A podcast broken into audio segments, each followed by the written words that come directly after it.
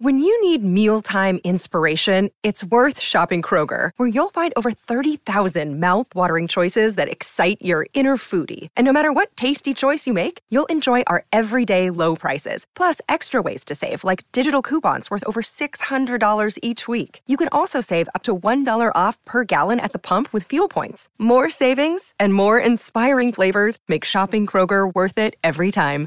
Kroger, fresh for everyone. Fuel restrictions apply.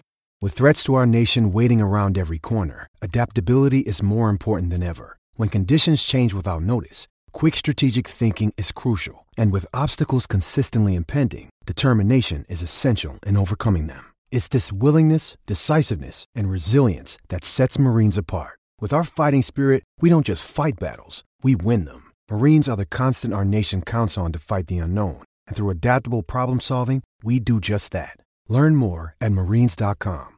Want to witness the world's biggest football game? Head to iCanWin.com.au, predict Australia's score with a crystal ball, and it could be you and a friend at the FIFA World Cup Qatar 2022 semi finals, all thanks to McDonald's. Maccas, together and loving it. TNC's apply.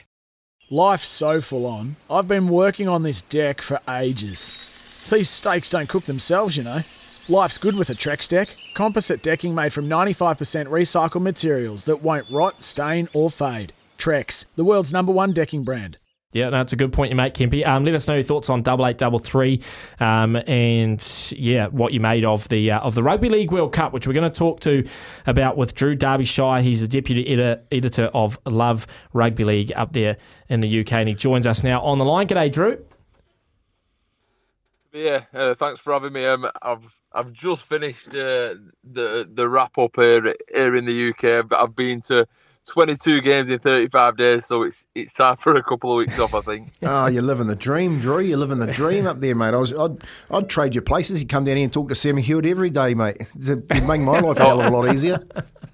mate, mate, it's very, very cold in the UK, and it's it's windy, and, and it and it's not stopped raining for about four days oh, now. So uh, no difference down here, to be honest.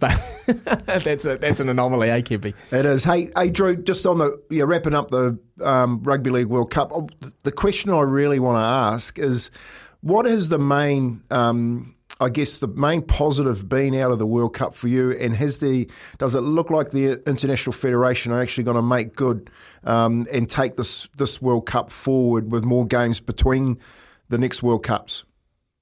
Yeah, I, th- I think the, the biggest positive for me out, coming out of out of this Rugby League World Cup is the fact that so many nations are improving now. So it's not just Australia, New Zealand, and England who are who are performing uh, because obviously look at Samoa, they, they were playing in the first ever Rugby League World Cup final. Uh, and it's astonishing, really, when you think of how Samoa started the tournament. It was a 60 points to 6 defeat to England in that opening game in Newcastle, and everyone was tipping England to maybe go on and, and win the tournament, uh, or certainly rival the likes of the Kiwis and, and the Kangaroos. Uh, but wow, the Samoa were building, and that's what the the coach Matt Parish were was saying all along. That it's not about how you start; it's how you finish. Uh, and they did very very well to to get to the final. I, I think nations like Fiji, um, Samoa, Tonga, uh, Papua New Guinea, they've all improved massively over the last couple of years.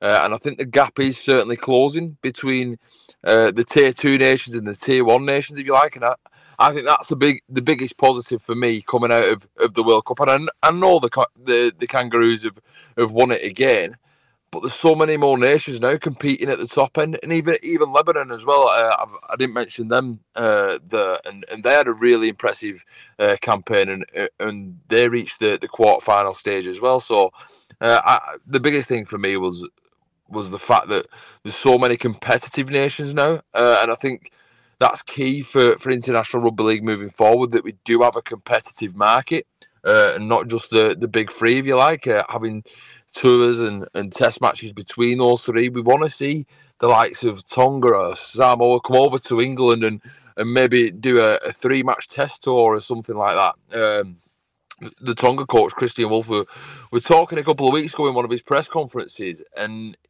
he wants to to have like a Pacific Test match against uh, Samoa in Tonga, uh, and he wants to do the same in Samoa and take his Tonga side over there as well.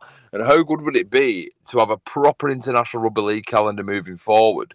Uh, I think that the meeting or before Christmas um, to to discuss the international calendar moving forward. Uh, but I think every player you speak to in this World Cup, they say they want to have more Test matches. Like playing for the country and representing the heritage is the absolute pinnacle for them. Uh, and there, there was so much passion on show in the World Cup. So I hope that we do get a proper international calendar because if, if rugby league can follow the in similar footsteps as, of as what the the rugby union counterparts have done in recent times, then there's no reason why it can't be a, a big international game as well. Drew, just um, from the northern um, hemisphere perspective, uh, it's easy for us to talk about windows down here, given we're all sort of on the same schedule and, and talking about Australia, the Kiwis, the island nations. What what's the appetite for England to get involved in an international window, and when would that happen in and around the Super League? Uh, there's there's huge appetite in in England. Uh, I think a lot of people get behind the English national team, and, and we, we do want to beat the Aussies and we do want to beat the Kiwis uh, one day and, and, lift the, the World Cup because it's been a, a long time uh, between drinks of that happening.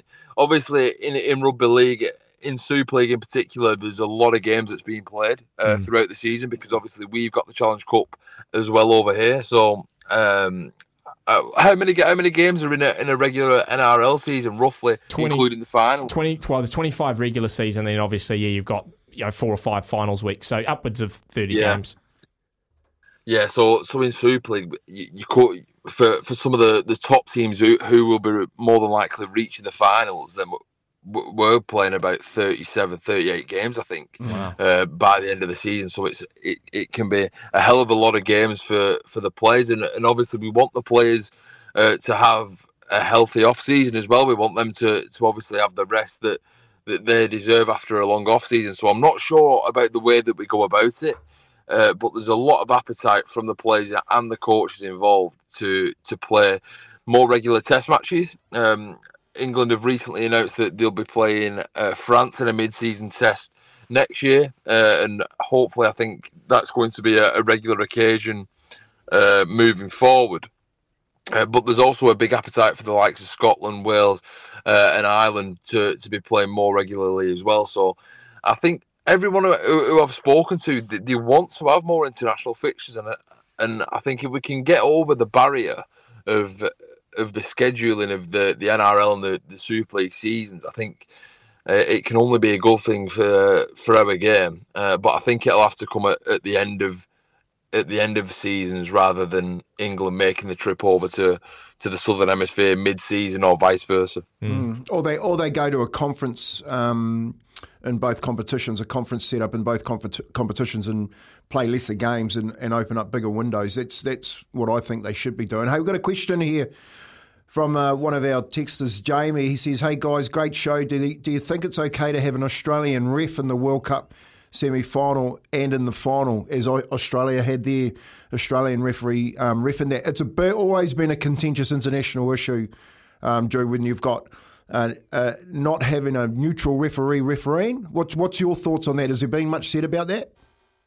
No, I don't, I don't think there's there's been too much said. Uh, look, I, I think I think we we all have enough trust in in referees these days that they're going to be to well, be should, should Crichton have been sent off?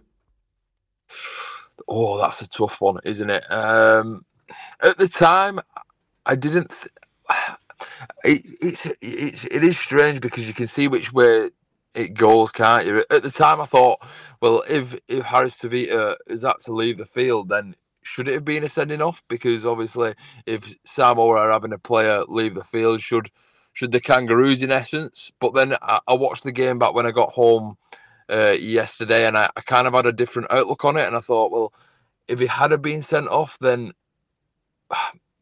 I don't. I'm not sure. I'm not sure. I've got. I've got to sit on the fence on, on that one. I think it's a smart, uh, a smart move when you got I was, I was, in the room. Yeah, I, I I, was in both press conferences at, at, Old Trafford after the game, and and they both went the way that you'd you'd expect them to. Uh, Samoa coach Matt Parish was saying that he he believes it should have been a red card, although we did acknowledge that it wouldn't have made a difference to the scoreline in the end anyway. Uh, and then and then uh, the Australia coach Mal Meninga came in and, and thought that it, it was in no way a, red card. I think it, it depends which. It, yeah, it just depends if you were in the, the Samoa or the, the Australia camp, I think. Yeah, absolutely. We're talking to uh, Drew Derbyshire, Deputy Editor of Love Rugby League. Um, Drew, a lot of um, community support here for Samoa. We've seen uh, Auckland basically taken over by uh, blue and red flags hanging out the side of cars. Traffic's been stopped. Um, a lot of people celebrating the fact that Samoa even got to the final. But just from your point of view, you know, as a, as a, as a rugby league fan, a little bit disappointing to, to finish the tournament with such a one sided final?